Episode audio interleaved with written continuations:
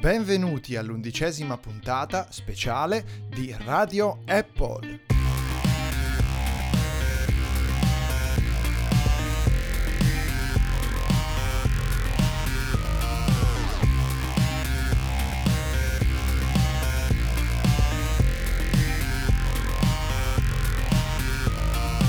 Oggi, assieme a un ospite d'eccezione, parleremo dell'evento Apple del 21 marzo e quindi di iPad Pro Mini, di iPhone SE, di nuovi cinturini per Apple Watch e di molto molto altro.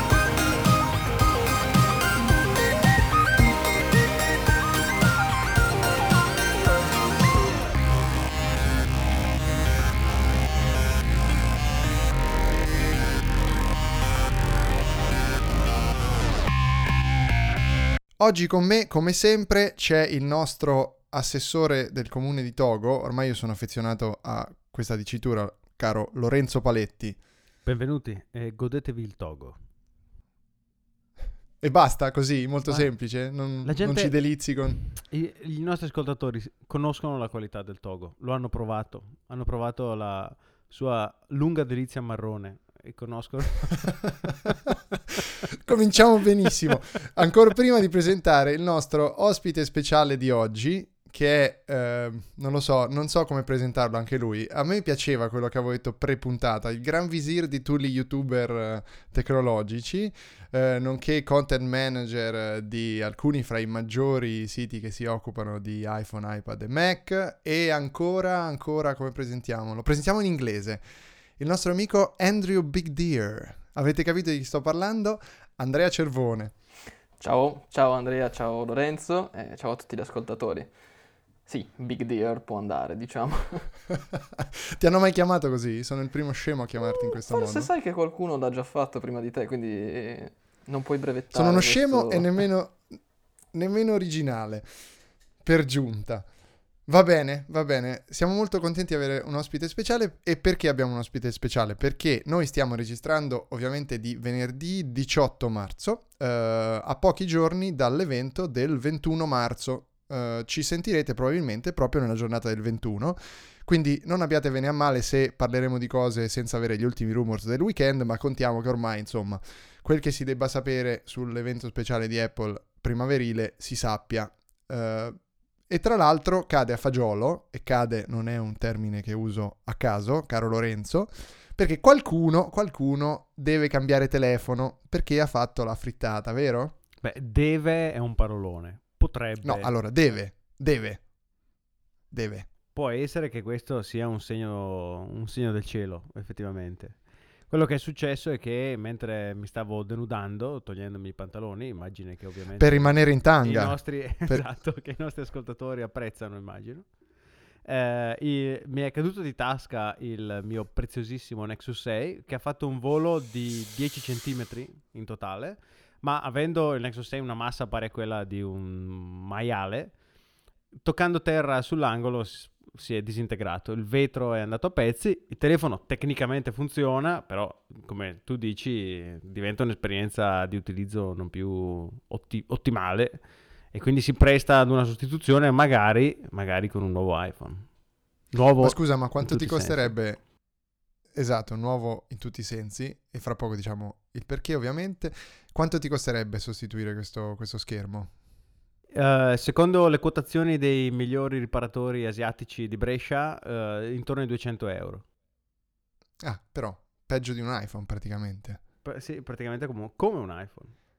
Però non avresti il problema del Touch ID che ti blocca tutto, eccetera, eccetera, se lo cambi. No, questo no. È più smanettabile. Non ho ancora contattato Motorola per la sostituzione ufficiale, ma immagino che abbia un prezzo superiore o paragonabile. E invece io mi chiedo, ma cosa succede quando uno... sfatascia, spratacca e sbriciola un Apple Watch? Perché alla fine non abbiamo mai sentito parlare molto dell'Apple Watch. Non so quanto costi, ma qual è il più resistente, il meno resistente? Andrea, tu che ne hai usato uno per lungo tempo, spiegaci qualcosa. Guarda, in realtà ne ho usati due, quindi ti posso parlare con cognizione di causa, cioè so benissimo come si comportano i due Apple Watch. Uno l'ho rotto volentieri perché era proprio un test che abbiamo fatto per valutare la resistenza del modello Sport, e ti posso dire che il modello Sport comunque tra i due è il più resistente. Lasciamo stare il Watch Edition perché credo che qui non interessi praticamente a nessuno dei nostri ascoltatori, però i due principali modelli, quindi lo Sport e l'Apple Watch standard, appunto hanno questa differenza in termini di schermo. Il Watch tradizionale resiste meglio ai graffi e quindi appunto essendo un vetro in zaffiro praticamente, cioè pure impegnandosi è difficile graffiarlo, però è più suscettibile alla frattura dello schermo, mentre l'Apple Watch Sport resiste meglio alle cadute, però come molti hanno segnalato direttamente a me o anche nei forum di Apple è praticamente semplicissimo graffiarlo, basta veramente guardarlo con un po' più di attenzione e si fa un graffio piuttosto importante sullo schermo. E sì, quindi come dicevo, noi ne abbiamo rotto uno di Apple Watch Sport e ci è voluto un po', mentre per rompersi il mio Apple Watch in acciaio è bastata una caduta da 20-25 centimetri.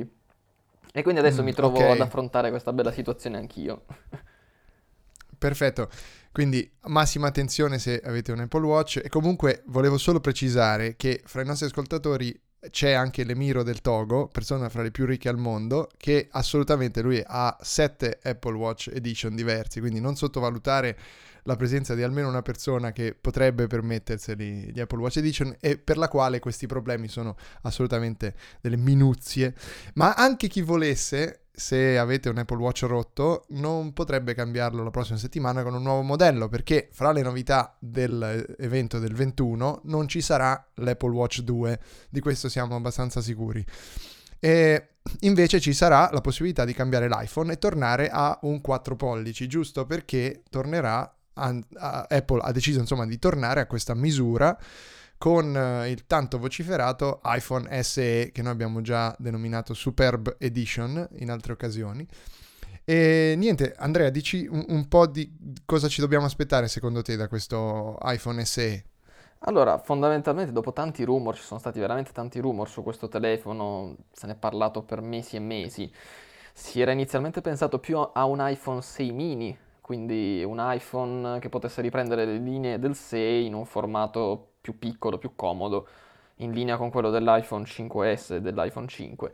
Però adesso si è piuttosto concordi sul fatto che in realtà sarà a tutti gli effetti, a livello estetico, un iPhone 5S, quindi schermo da 4 pollici. Proprio gli ultimi rumor al momento parlano di alcuni bordini più opachi, sì, e quindi anche più difficili forse da graffiare, cosa che invece sulla linea iPhone 5 e 5S sappiamo quel bordino è facile da graffiare. Poi per il resto dovrebbe avere però tutte le caratteristiche tecniche dell'iPhone 6S in pratica, quindi processore A9, coprocessore di movimento M9, Apple Pay, quindi supporto all'NFC, fotocamera da 12 megapixel, 4K, live photos, insomma dovrebbe essere non un invece interessante.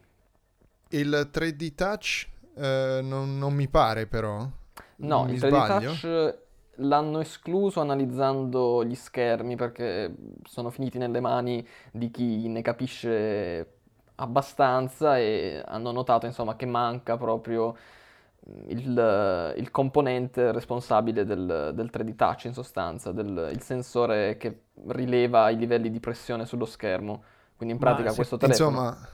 Sì. Secondo me non è... Lorenzo. No, volevo dire che però non è il 3D Touch il vero assente del iPhone SE, almeno stando alle voci di corridoio, ma è una memoria minima decente, perché pare che sarà venduto con due memorie da 16 giga o 64 giga, correggetemi se sbaglio. Pensavo classico wafer in realtà, però mi fido di quello che dici. Giusto? Cioè 16 o 64 giga e...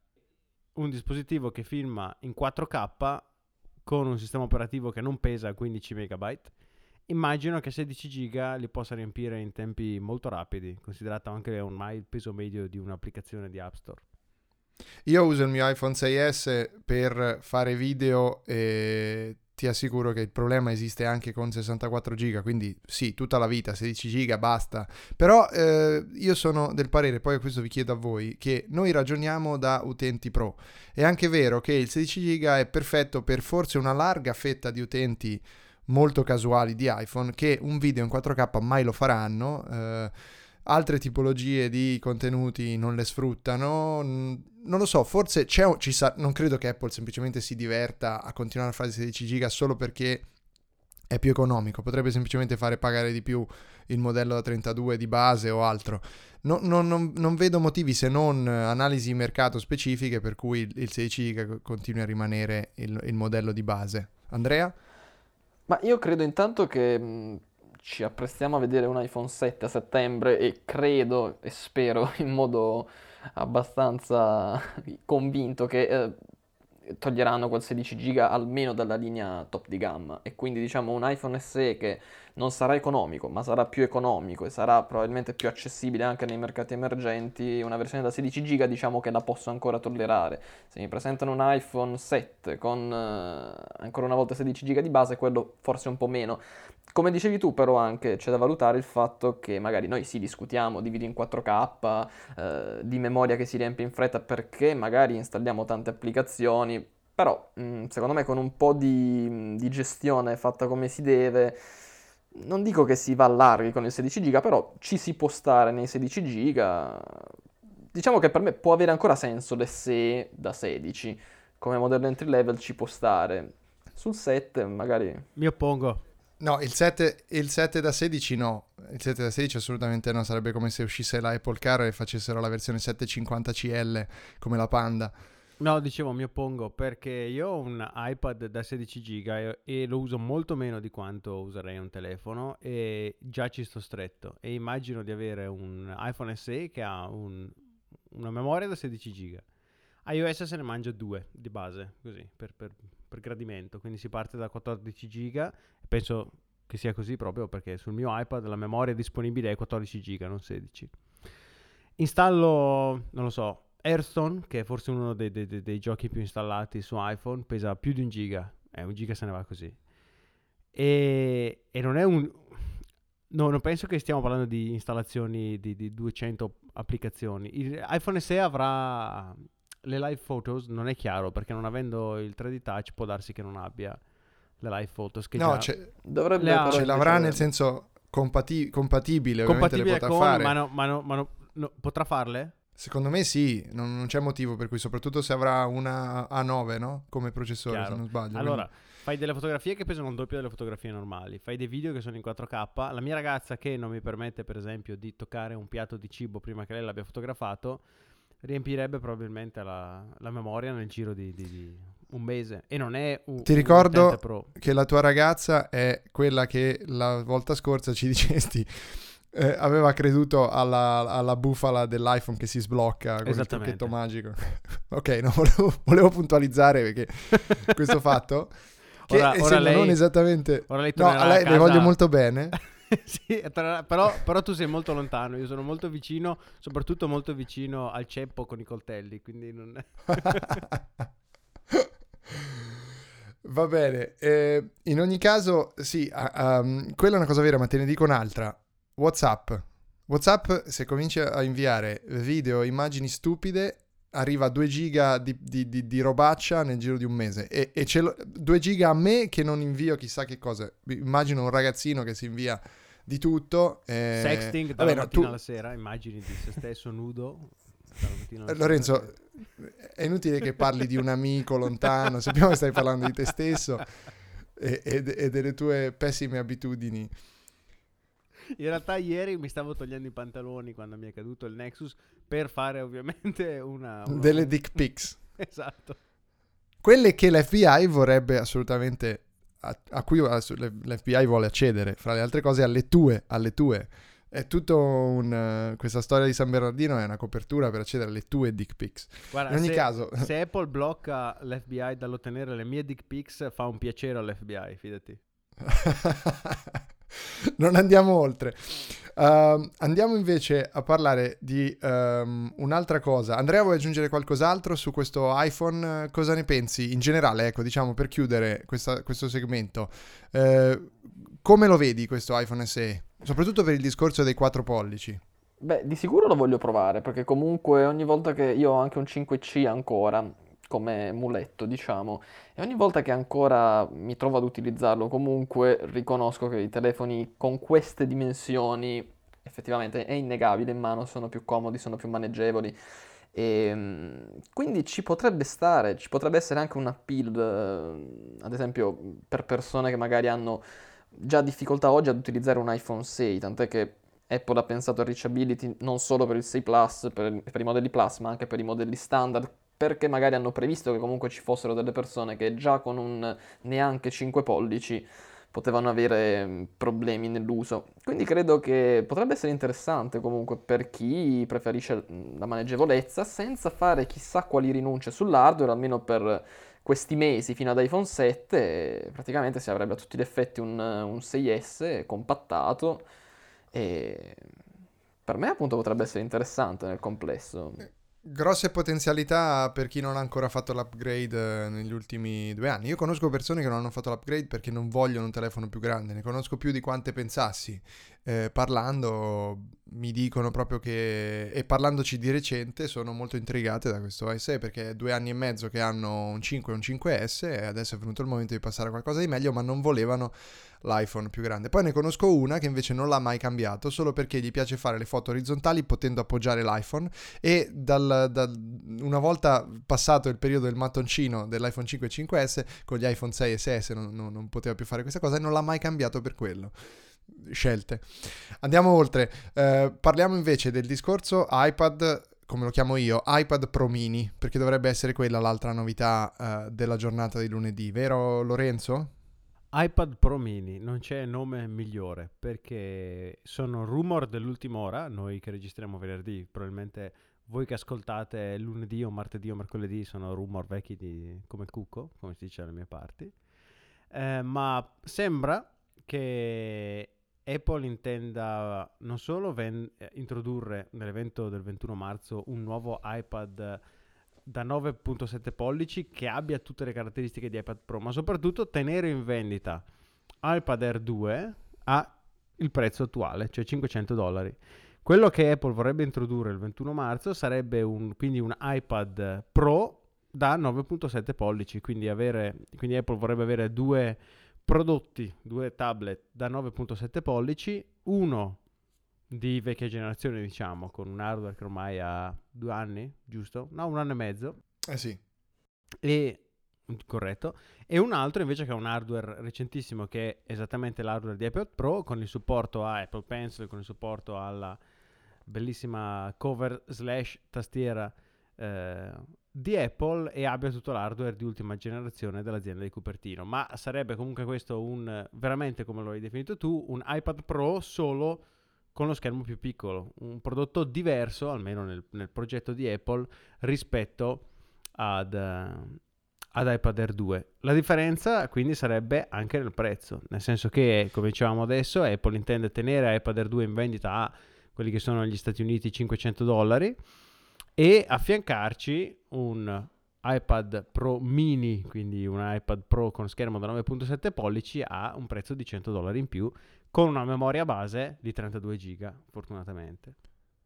Ora, visto che il problema dell'iPad, lo sappiamo bene, è il declino costante delle vendite, che poi sì, è un problema dell'iPad, ma è un problema, diciamo così, del mercato tablet, perché si è dimostrato che quella crescita iniziale esplosiva che avevamo subito tutti paragonato alla crescita degli smartphone e dell'iPhone in primis, in realtà si è poi dimostrato essere un modello completamente diverso, e tra l'altro abbiamo visto che i tempi di ricambio anche del dispositivo sono molto più lunghi di quelli di un telefono, ad esempio, per cui questo iPad Pro Mini, continuiamo a chiamarlo così che torna bene, e l'iPad Air 2 che rimarrà allo stesso prezzo, sono una strategia sufficiente, insieme ovviamente all'iPad Pro, che quindi andranno a delineare una gamma completa in questo modo, saranno una strategia sufficiente per far riprendere quel momentum alle vendite dell'iPad che sembra essersi perso per la strada già da tempo? Andrea, cosa ne pensi?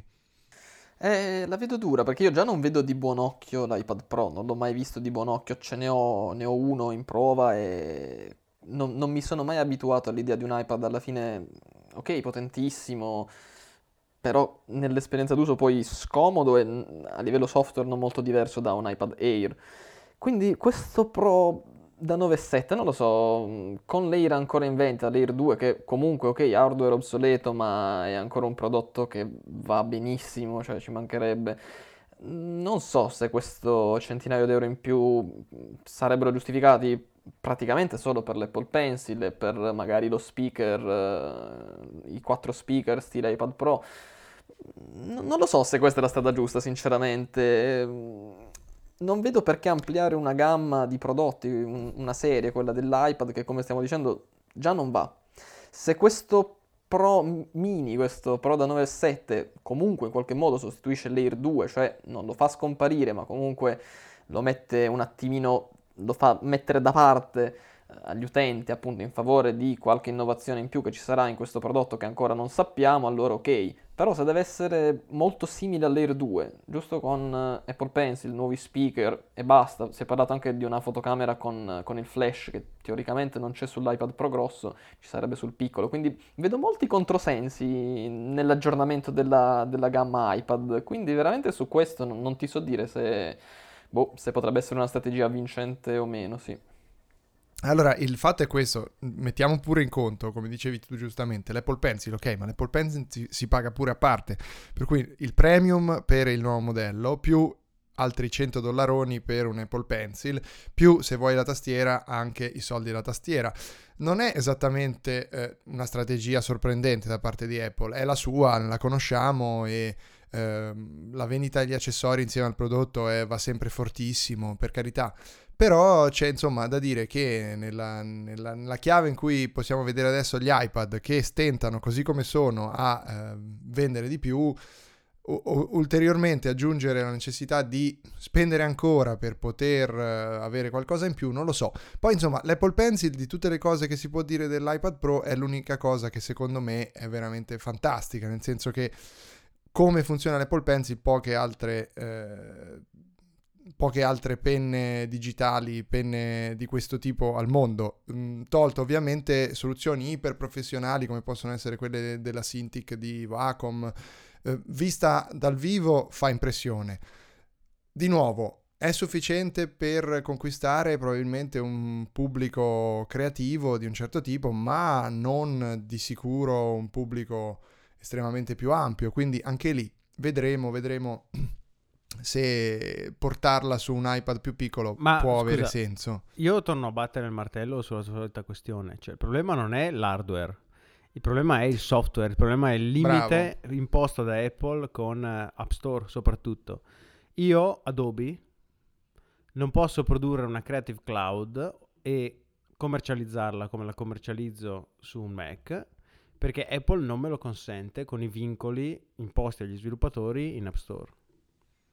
Il giorno in cui Apple si deciderà ad aprire, mettiamo anche solo sui modelli Pro dei suoi iPad, App Store o in generale un servizio di vendita agli sviluppatori che producono applicazioni da professionisti e che quindi giustamente si fanno pagare in maniera proporzionale, è possibile che iPad Pro possa fare breccia nel cuore dei professionisti, ma fintanto che iPad Pro ha un sistema operativo che è nato su iPhone e che va da uno schermo da 4 pollici a uno schermo da 13 senza portare niente di nuovo, fatta eccezione sostanzialmente per il multitasking a schermo diviso, che è comunque limitatissimo perché non permette ad esempio di aprire 2 finestre contemporanee di Safari, iPad Pro non sarà davvero Pro, almeno questa è la mia idea. Ma guarda, tu mi continui a dire i professionisti, c'è un altro aspetto, cioè il professionista, se vogliamo dare retta alla visione dell'era post PC di Steve Jobs, il professionista è quello che, a differenza dell'utente comune, continua a utilizzare il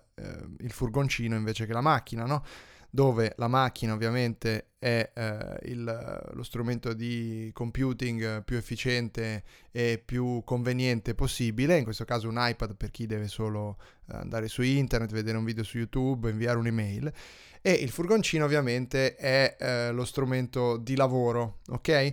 Da questo punto di vista i furgoni non se ne sono andati, perché il mercato PC ovviamente è in calo, ma non così come ce lo aspettavamo e non è crollato, cioè si tratta di calo ma ancora di un mercato, di un signor mercato insomma.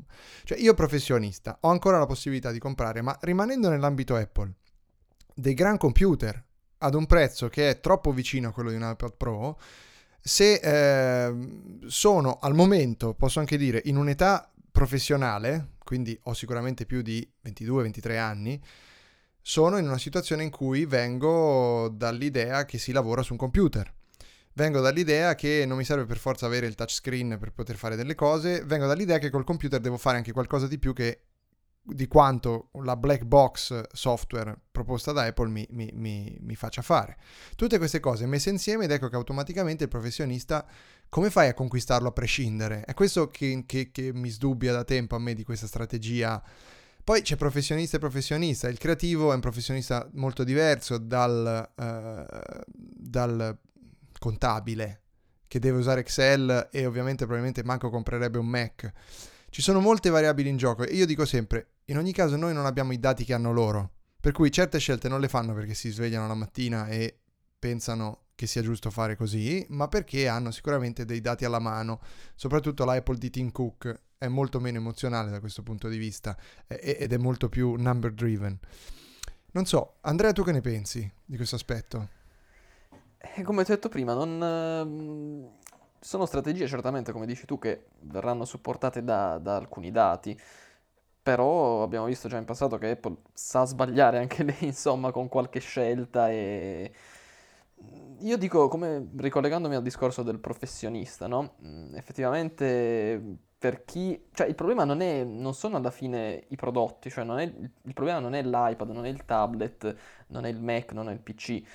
Il problema è il software, come abbiamo detto in partenza. Al momento il problema dell'iPad Pro è iOS. Se Apple facesse con un iOS 10, cosa che io credo possibile, se veramente rendesse Pro l'iOS sulla serie iPad Pro, potrebbe cambiare qualcosa. Perché appunto il prodotto in sé, il convertibile, il tablet grande da 12-13 pollici in realtà, è già produttivo. Se prendiamo le proposte ad esempio di Microsoft, il Surface, non so se voi avete avuto modo di provarlo, però il Surface non avrà la Apple Pencil, perché la stylus del Surface non si avvicina, cioè si avvicina, però la precisione, la latenza bassissima dell'Apple Pencil è un'altra cosa. Però caspita, c'hai Windows 10 desktop in pratica, non hai rinunce sul software, quindi tra le due cose diciamo che il convertibile in sé come concetto ci può stare per il professionista. Il convertibile di Apple ci sta meno, anche perché aggiungendo anche gli accessori, soprattutto poi alla fine la Pencil è relativamente inutile per la maggior parte delle persone, se non proprio per il creativo, per lui può essere utile. Ma la tastiera stessa anche a me fa venire tanti dubbi, l'ho provata, tra l'altro credo non ci sia ancora con layout italiano, però vabbè questo è un dettaglio, cioè la vendono ancora solo con il layout Stati Uniti. Anche qui in Germania la vendono solo con layout statunitense, e in Germania è ancora peggio che in quello italiano, perché hanno proprio un altro tipo di layout con la tastiera che cambia anche la posizione di alcune lettere in maniera sensibile, per cui sì, confermo quello che dicevi. Ma oltre questo, sulla tastiera di iPad Pro ad esempio, o sulla tastiera o sullo schermo, insomma manca un puntatore, quindi è chiaro che il professionista, se deve interagire con lo schermo touch, già lavorare con un Photoshop, se anche arrivasse un domani interagendo al massimo con la Pencil, non so quanto possa essere poi alla lunga comodo. Parlare di Photoshop con la Pencil si può fare, altre applicazioni più sofisticate, penso a Final Cut che è un software di Apple, un'interazione con un puntatore è necessaria, quindi serve questo. Secondo me prima di un'evoluzione hardware, prima di nuovi modelli alla serie Pro degli iPad, che secondo me potrebbe aver senso di esserci, serve un iOS Pro. Final Cut... tu... Vai Lorenzo. No, dicevo che Final Cut secondo me è proprio l'emblema software della situazione. Apple vende iPad Pro dicendo che è Pro e non sviluppa una sua applicazione Pro per eccellenza come Final Cut per il dispositivo Pro che cerca di spingere. Vero, iMovie c'è da dire che per fare delle cose on the go sull'iPad... è straordinario, cioè avere una roba del genere su un dispositivo portatile, sull'iPhone è ancora più sorprendente, per la velocità con cui riesce a fare i video e a montare i video e a esportare i video, è veramente incredibile. Ovviamente si tratta di iMovie, che anche sulla versione per Mac, vi dirò, le ultime versioni sono più che sufficienti per fare dei lavori decenti, ma ovviamente non è Final Cut. Non ha tutte quelle cose che servono a un vero professionista, non a un prosumer, non a un amatore avanzato per fare video. Questo è palese e hai ragione tu, cioè non me lo chiami Pro, ma i software Pro non ci sono. Dove sono i software Pro? Non ci sono, come non ci sarà un nuovo Apple Watch, ok? Vero? Ce lo saltiamo questo giro e si andrà più avanti, ma ci saranno, gioite gioite, squilli di tromba, nuovi bracciali, cinturini. Siete estremamente soddisfatti di questo, vero? Una soddisfazione tantissimo, infinita. Cioè, va bene, capisco che Apple a questo giro aspetti 1 anno e mezzo per il lancio del nuovo dispositivo, nel senso che... ma perché? Per secondo me, con lo scopo fondamentale di intercettare la stagione natalizia, che è sempre proficua e ricchissima di guadagni. Ok, quindi dici subito... Io penso anche che non vogliano ripetere un po' l'errore proprio della serie iPad, che è il problema di cui avevamo parlato prima. Il mercato di Apple Watch non è quello di iPad e non è quello di iPhone, quindi magari si vogliono dare un po' più di tempo per valutare un attimo la situazione. Far uscire un Apple Watch ogni anno significa che nessuno o quasi lo cambierebbe praticamente una volta all'anno, considerato che ci sono modelli anche molto costosi, secondo me. Significa anche abituare il mercato a una cadenza di aggiornamento. Questa è una cosa importante che hai detto, cioè, se io lo faccio subito il secondo anno, dopo un anno basta, ho già impostato il precedente, e anche l'anno dopo mi aspetterò che di nuovo esca una Apple Watch 3 dopo un anno, cosa che magari Apple appunto si vuole premurare di non dover fare per forza, perché l'iPad, hai detto molto bene, ha dimostrato che i tempi di ricambio non sono segnati e fissi come quello di un iPhone, che a maggior ragione è legato invece ai tempi di ricambio, diciamo, degli abbonamenti degli operatori, che cosa che manca completamente da qualsiasi altro prodotto e che quindi è tipica solo ed esclusivamente dell'iPhone. E in questo senso, però, ecco, che cinturini presenteranno? Probabilmente sappiamo qualcosa, giusto per metterli nel calderone. Si era parlato di questa maglia milanese nera che è stata svelata da qualche immagine leaked, però ce ne saranno sicuramente altri, ma non sono stati svelati. Maglia milanese nera che, come abbiamo detto prima, Lorenzo, vedremo io e te benissimo sui nostri cerchioni. Giovanna, maglia milanese da 17 pollici per l'Apple Car 750 CL, vero? Perfetti per l'Apple Car, piccola e soprattutto portabile, utilizzabile in una sola mano. L'Apple Car? L'Apple Car, sì sì. Di che prodotto stiamo parlando, scusa? Però potrebbe essere una sorpresa, in effetti. L'auto più piccola del mondo. Prova a dire che non è vero, la più piccola del mondo. L'auto più usabile con una mano. Puoi guidarla, controllarla al 100% con una sola mano, usando con l'altra mano un iPhone. E un Apple Watch contemporaneamente. Pensa quanti primati potrebbero vantare solo per aver fatto un'auto minuscola, ma funzionante, è solo che non ci puoi entrare e non la puoi guidare. No, la mia vera domanda sull'Apple Car è questa. Apple Watch è un accessorio, ovvero io non posso avere Apple Watch se non ho un iPhone. Non c'è modo di vivere utilizzando un Apple Watch senza avere un iPhone. La mia domanda è, Apple Car sarà un accessorio di iPhone? Cioè, ovviamente... Apple Car, quando e se mai uscirà, sarà intrinsecamente unita ad iPhone per funzioni sul cruscotto, e chiamate, messaggi, applicazioni. Ma la mia domanda è, se io ho un telefono Android, posso comprare e usare una Apple Car? Se tu hai un telefono Android, prima cosa vergognati, in ogni caso, di pensare a prodotti Apple. Hai ragione, se ho un telefono Windows, non più mobile, ma ormai Windows 10. Vabbè. Questa è una questione che mi preme molto, nel senso che è una domanda interessante, in realtà, al di là del vagheggiare su varie cavolate di compatibilità o meno. È interessante sul fatto c'è un meccanismo di funzionalità rispetto a un altro prodotto, spesso nei prodotti Apple, come dici tu. Apple Watch è funzionale al possesso di un iPhone. Nel caso dell'Apple Car ovviamente non possono vincolare un prodotto gigantesco, sempre che esca, sempre che sia qualcosa di esistente, però ovviamente sarà fatta per integrarsi in maniera seamless con l'ecosistema Apple.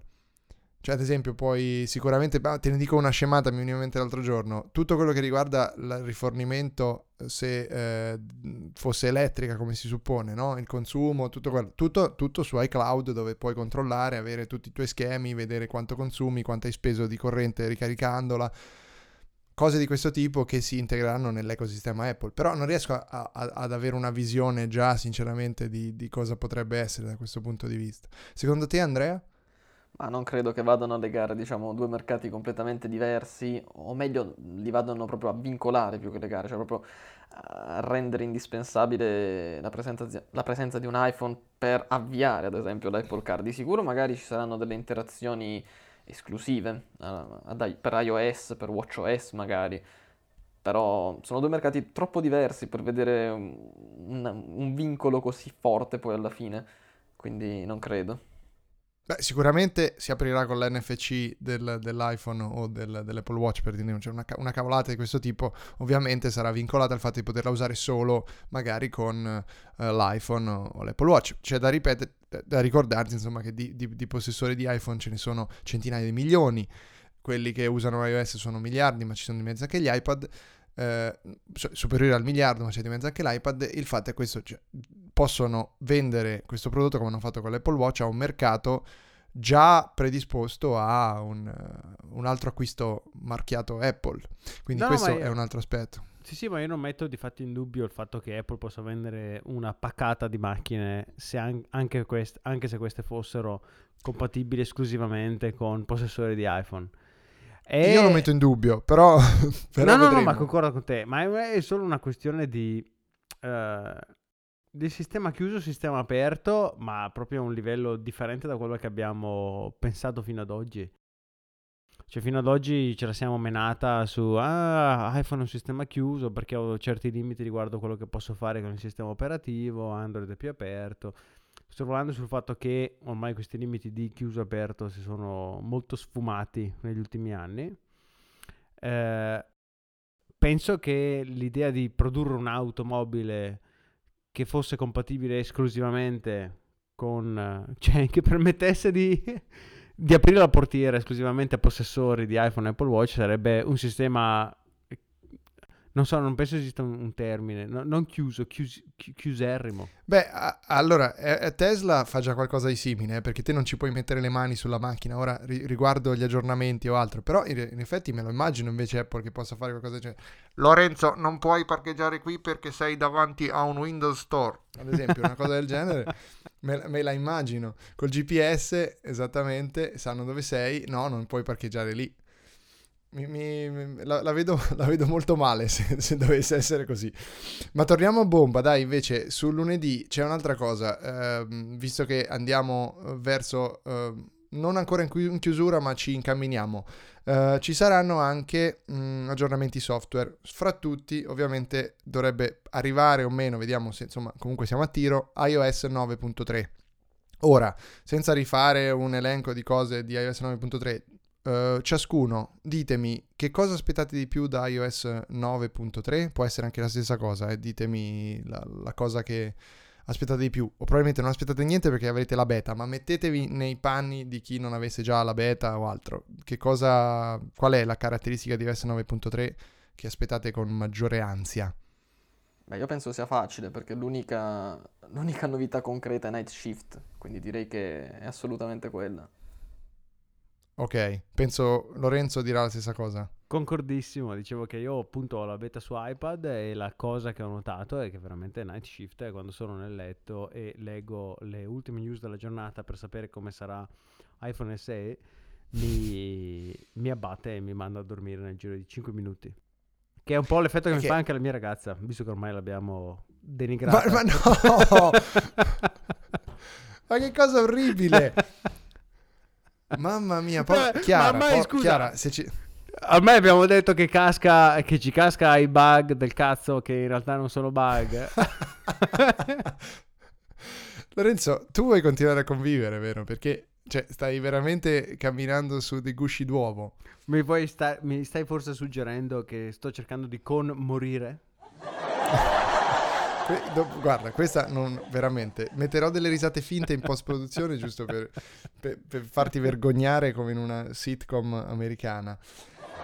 Ma invece ditemi ancora un'altra cosa, Andrea, secondo te, visto che l'occasione e le tempistiche sono... Allora, intanto scusami, no, dimenticavo, quando uscirà iOS 9.3 secondo voi? Io personalmente dico che c'è una buona probabilità che esca già lunedì. Andrea, cosa ne pensi? Io credo che lunedì annuncino una data più che altro, poi lo rilasceranno, penso, giovedì-venerdì, giusto per dare proprio una stima su cui poi... sbagliare, però credo che lunedì di sicuro non lo faranno uscire, ma ci sarà comunicata la data. Ok, insomma, praticamente la passione di iOS 9.3, prima di Pasqua non lo vediamo risuscitare. Lorenzo? Sei d'accordo con Andrea? Secondo me viene annunciato dicendo sarà disponibile a partire da questa sera e poi riusciremo a scaricarlo nel primo pomeriggio di martedì. Anche questa è un'ipotesi plausibile. Ci sarà un meltdown, però vi ricordo che Apple 2 giorni fa ha comprato 600 milioni di cloud server da Google per spostare della roba da Amazon. Chissà che magari invece non fosse proprio un tentativo per dire c'è un aggiornamento a tiro, vediamo di farlo passare da quest'altra CDN di Google e se va meglio ciao S3. Potrebbe essere interessante. Tutti quei server bastano al pelo per le mie dick pics. Sì, esatto, suppongo, c'è anche questo problema in effetti. Ma invece secondo voi lunedì sentiremo parlare, a proposito anche di foto segrete e di privacy sull'iPhone, secondo voi Tim Cook tirerà fuori la storia dell'FBI? Andrea, cosa ne pensi? Magari qualche frecciatina così, però non credo che si metteranno a parlare comunque di una questione politica nel corso di un evento stampa, quindi pensato per il lancio di un prodotto, di 2 prodotti, quanti saranno, insomma, non credo, al massimo ci sarà qualche frecciatina magari sulla sicurezza in Apple e su come magari il governo degli Stati Uniti vorrebbe incidere su questa privacy degli utenti e su questa sicurezza appunto dei sistemi di Apple, ma non credo che ci sarà, diciamo, uno spazio del keynote dedicato unicamente a questo argomento. Lorenzo, ora chiedo anche a te cosa ne pensi. Prima ricordo velocemente qual è la questione. Apple si è rifiutata di dare retta a un mandato chiesto dall'FBI, ottenuto da un giudice federale, l'ha inviato ad Apple. La richiesta era quella di creare una versione speciale di iOS fatta apposta per l'FBI, e Tim Cook ha rivelato che internamente lo chiamano Government OS, in maniera dispregiativa ovviamente. E questo software speciale dovrebbe permettere all'FBI di tentare più e più volte di inserire un passcode sbagliato sull'iPhone del terrorista che ha ucciso 14 persone a San Bernardino a dicembre. L'FBI vorrebbe questo sistema in modo tale che Apple... Che da questo sistema Apple rimuovesse il limite dei 10 inserimenti di un PIN sbagliato, in modo da poter fare un brute forcing del telefono e sbloccarlo. La cosa grave ovviamente è che creando questo tipo di software, che Tim Cook ha definito l'equivalente software del cancro, senza mezzi termini, si finirebbe per creare una sorta di passepartout, di master key, chiamatela come volete, che potrebbe finire poi tramite mani e passaggi vari nelle mani sbagliate, e quindi potrebbe mettere a repentaglio la sicurezza dell'intera piattaforma iOS. Ora, Lorenzo, tu cosa ne pensi? Anche tu concordi sul fatto che non se ne parlerà? Temo che non se ne parlerà, e dico temo perché invece mi piacerebbe molto vedere un Tim Cook in modalità comando che sale sul palco e dedica metà dell'evento ad attaccare a testa bassa l'FBI, perché avrebbe una risonanza mediatica forse ancora maggiore di tutte le dichiarazioni fatte fino ad oggi, perché sarebbe condita con il lancio di nuovi dispositivi che ovviamente attirano l'attenzione dei media. Allora, tra l'altro questo gioco dell'attenzione dei media è importante, perché poi il 22, cioè il giorno dopo martedì, c'è l'udienza. Il giudice Sherry Pim dovrà decidere se archiviare la richiesta dell'FBI, dare ragione ad Apple che si è opposta, e a tutti ovviamente gli amici curie, detto in legalese, di Apple, quindi tutte le maggiori aziende della Silicon Valley e non dell'IT americano, che si sono schierate apertamente inviando documenti alla corte per dire: ehi, guarda che quello che sta chiedendo l'FBI mette in pericolo tutti, anche noi, oppure se invece dare ragione all'FBI e quindi decidere che la richiesta è valida e Apple deve ottemperare. In entrambi i casi probabilmente la cosa andrà ancora per le lunghe, perché l'una e l'altra parte avranno modo di fare appello e quindi la cosa potrebbe andare oltre e finire poi eventualmente di fronte alla Corte Suprema.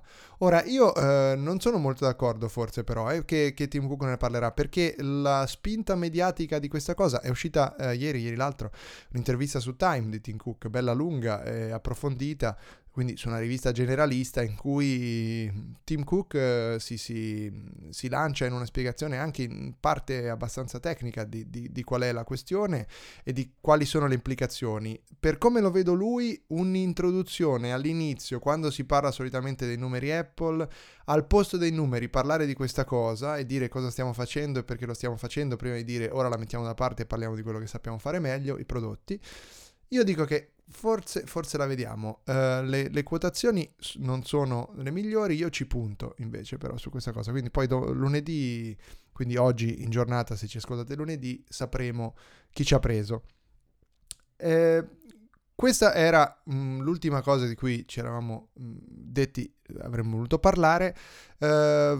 Secondo voi altre cose di che ci potremmo aspettare da questo evento di lunedì? Cioè, diciamoci la verità, stiamo parlando di un eventino primaverile con nessuna grandissimissima novità, per cui non lo so, forse nuovi hardware, tipo aggiornamenti dei Mac. Andrea? Beh, alcune linee MacBook forse meriterebbero anche un aggiornamento, però dato che l'evento è comunque già piuttosto definito, cioè a livello di tempi credo già soltanto per presentare queste novità riempiranno più o meno appunto ciò che prevedono di occupare come tempo. Non penso ci sia spazio per altro, magari gli aggiornamenti dei Mac arriveranno in sordina, semplicemente sull'Apple Store, anche magari a ridosso dell'evento. Ok, quindi come diciamo senza annunciarli, oppure proprio con... Sì, senza... direttamente con l'aggiornamento dello store, che magari avverrà anche per aggiungere iPhone 5, iPhone SE e il nuovo iPad. E Lorenzo, secondo te c'è una qualche minima chance che si possa sentir parlare della nuova versione di OS X, che ovviamente aspettiamo tutti in gloria per la WWDC, però magari a primavera ogni tanto, sai, almeno un'indicazione. Cosa ne pensi? Ma così a naso mi viene da dire di no, perché ci ha abituati Apple negli ultimi anni a lanciare l'anteprima alla WWDC, però se non ricordo male 3 o 4 anni fa è stata presentata in anteprima ai giornalisti una versione di OS 10, OS X, a febbraio, e quindi non è nulla la probabilità che magari forse si possa vedere qualcosa di nuovo anche per quanto riguarda OS X. Rumor non ce ne sono stati, ci sono un po' di numeri, di statistiche, di vari siti che dicono di vedere un po' più spesso venir fuori OS X 10.12, però insomma non siamo ancora in fase di rumor caldi, per cui sì, ecco, diciamo le probabilità anche in questo caso, volendo fare le quote della SNAI, sono 1 a 10, dai. Sì, c'è anche da dire... in difesa di Apple, che è molto più semplice tenere nascosto lo sviluppo di un sistema operativo che non la produzione di un nuovo dispositivo.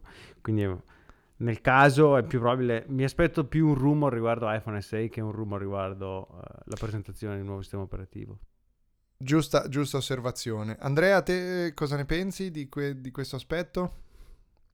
Guarda, sinceramente sì, alla fine i rumor magari sul software sono meno interessanti in generale, quindi anche soltanto il motivo di diffusione di minore importanza, quindi se non appunto per quanto riguarda le statistiche, che come dicevi sono stati avvistati sia iOS 10 sia il nuovo OS 10 negli analytics di alcuni siti internet.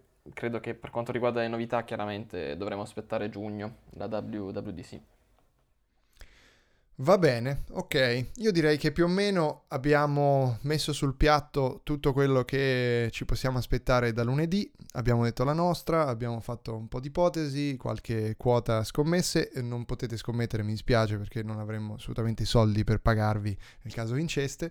In ogni caso, se avete altre domande, avete altre impressioni, i vostri commenti, ci trovate tutti quanti su Twitter. Anzi, Andrea, ricordaci il tuo handle su Twitter. È semplicissimo, è Andrea Cervone, tutto attaccato, senza punti, senza trattini, senza nulla, anche perché su Twitter non si possono mettere, quindi benissimo. Il mio è @andreanepori, cambiato di recente perché avevo Camillo Miller. Sì, l'ho cambiato di recente, ma sì, perché ero già Andrea Nepori come nome già da tanto, ma poi rimaneva Camillo Miller, quindi no, insomma, sono andato col mio nome vero, anche se per qualcuno qui rimarrò sempre Camillo, ma lo posso capire, vero Andrea? Assolutamente. Ti ho conosciuto così, dai, non posso cambiare. Rimarrò Camillo. Ma mi va bene.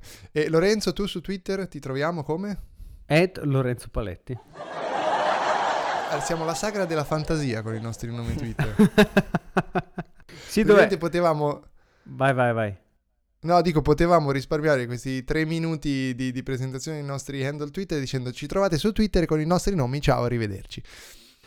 Mi trovate su Twitter come @ Lorenzo Paletti, dove troverete praticamente 6 post di cui 3 parlano di Metal Gear. E 3 sono vecchi di 15 anni, quindi non è particolarmente interessante il mio feed. Vi risparmio il tempo di citare l'indirizzo. E tra l'altro Andrea, quando è arrivato qui, siamo collegati, ha detto ho visto su Twitter, sei un fan di Metal Gear Solid, la puntata ha rischiato di saltare perché Andrea e Lorenzo sono messi a parlare di Metal Gear Solid Phantom Pain, di quanto gli stia sulle palle questo gioco perché lo aspettavano in gloria e sono rimasti delusissimi, per cui se volete incitarli da questo punto di vista su Twitter andate, dateci giù con Metal Gear Solid e troverete terreno fertile. Non facciamolo qui perché altrimenti andiamo veramente oltre le 2 ore oggi.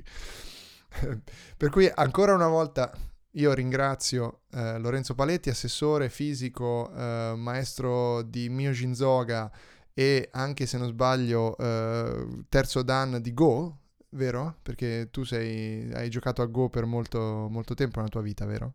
È verissimo, e sono stato battuto da Google in maniera brutale. Lorenzo Sedol. E con noi oggi in esclusiva per questa puntata speciale pre-evento Apple c'era Andrea Cervone. Grazie di nuovo per essere stato con noi. Grazie a voi. Noi vi diamo appuntamento alla prossima settimana, ritorneremo a una programmazione più regolare con la nostra puntata probabilmente a 2 perché non abbiamo ancora altri ospiti per la prossima settimana, ma se poi Andrea ci vorrai tornare a trovare più avanti, noi ti accogliamo volentieri per parlare di altre novità, magari andando verso la WWDC o insomma quando ci sarà qualcos'altro interessante e di succoso di cui parlare, vieni dalle nostre parti che ti accogliamo volentieri. Va bene, perfetto, lo segno l'invito e più avanti sicuramente spero di esserci di nuovo. Benissimo, grazie a tutti voi per averci ascoltato fin qui come ogni volta, io sono Andrea Nepori, con me c'erano Lorenzo Paletti e Andrea Cervone e vi salutiamo da Radio Apple. Ciao! Ciao!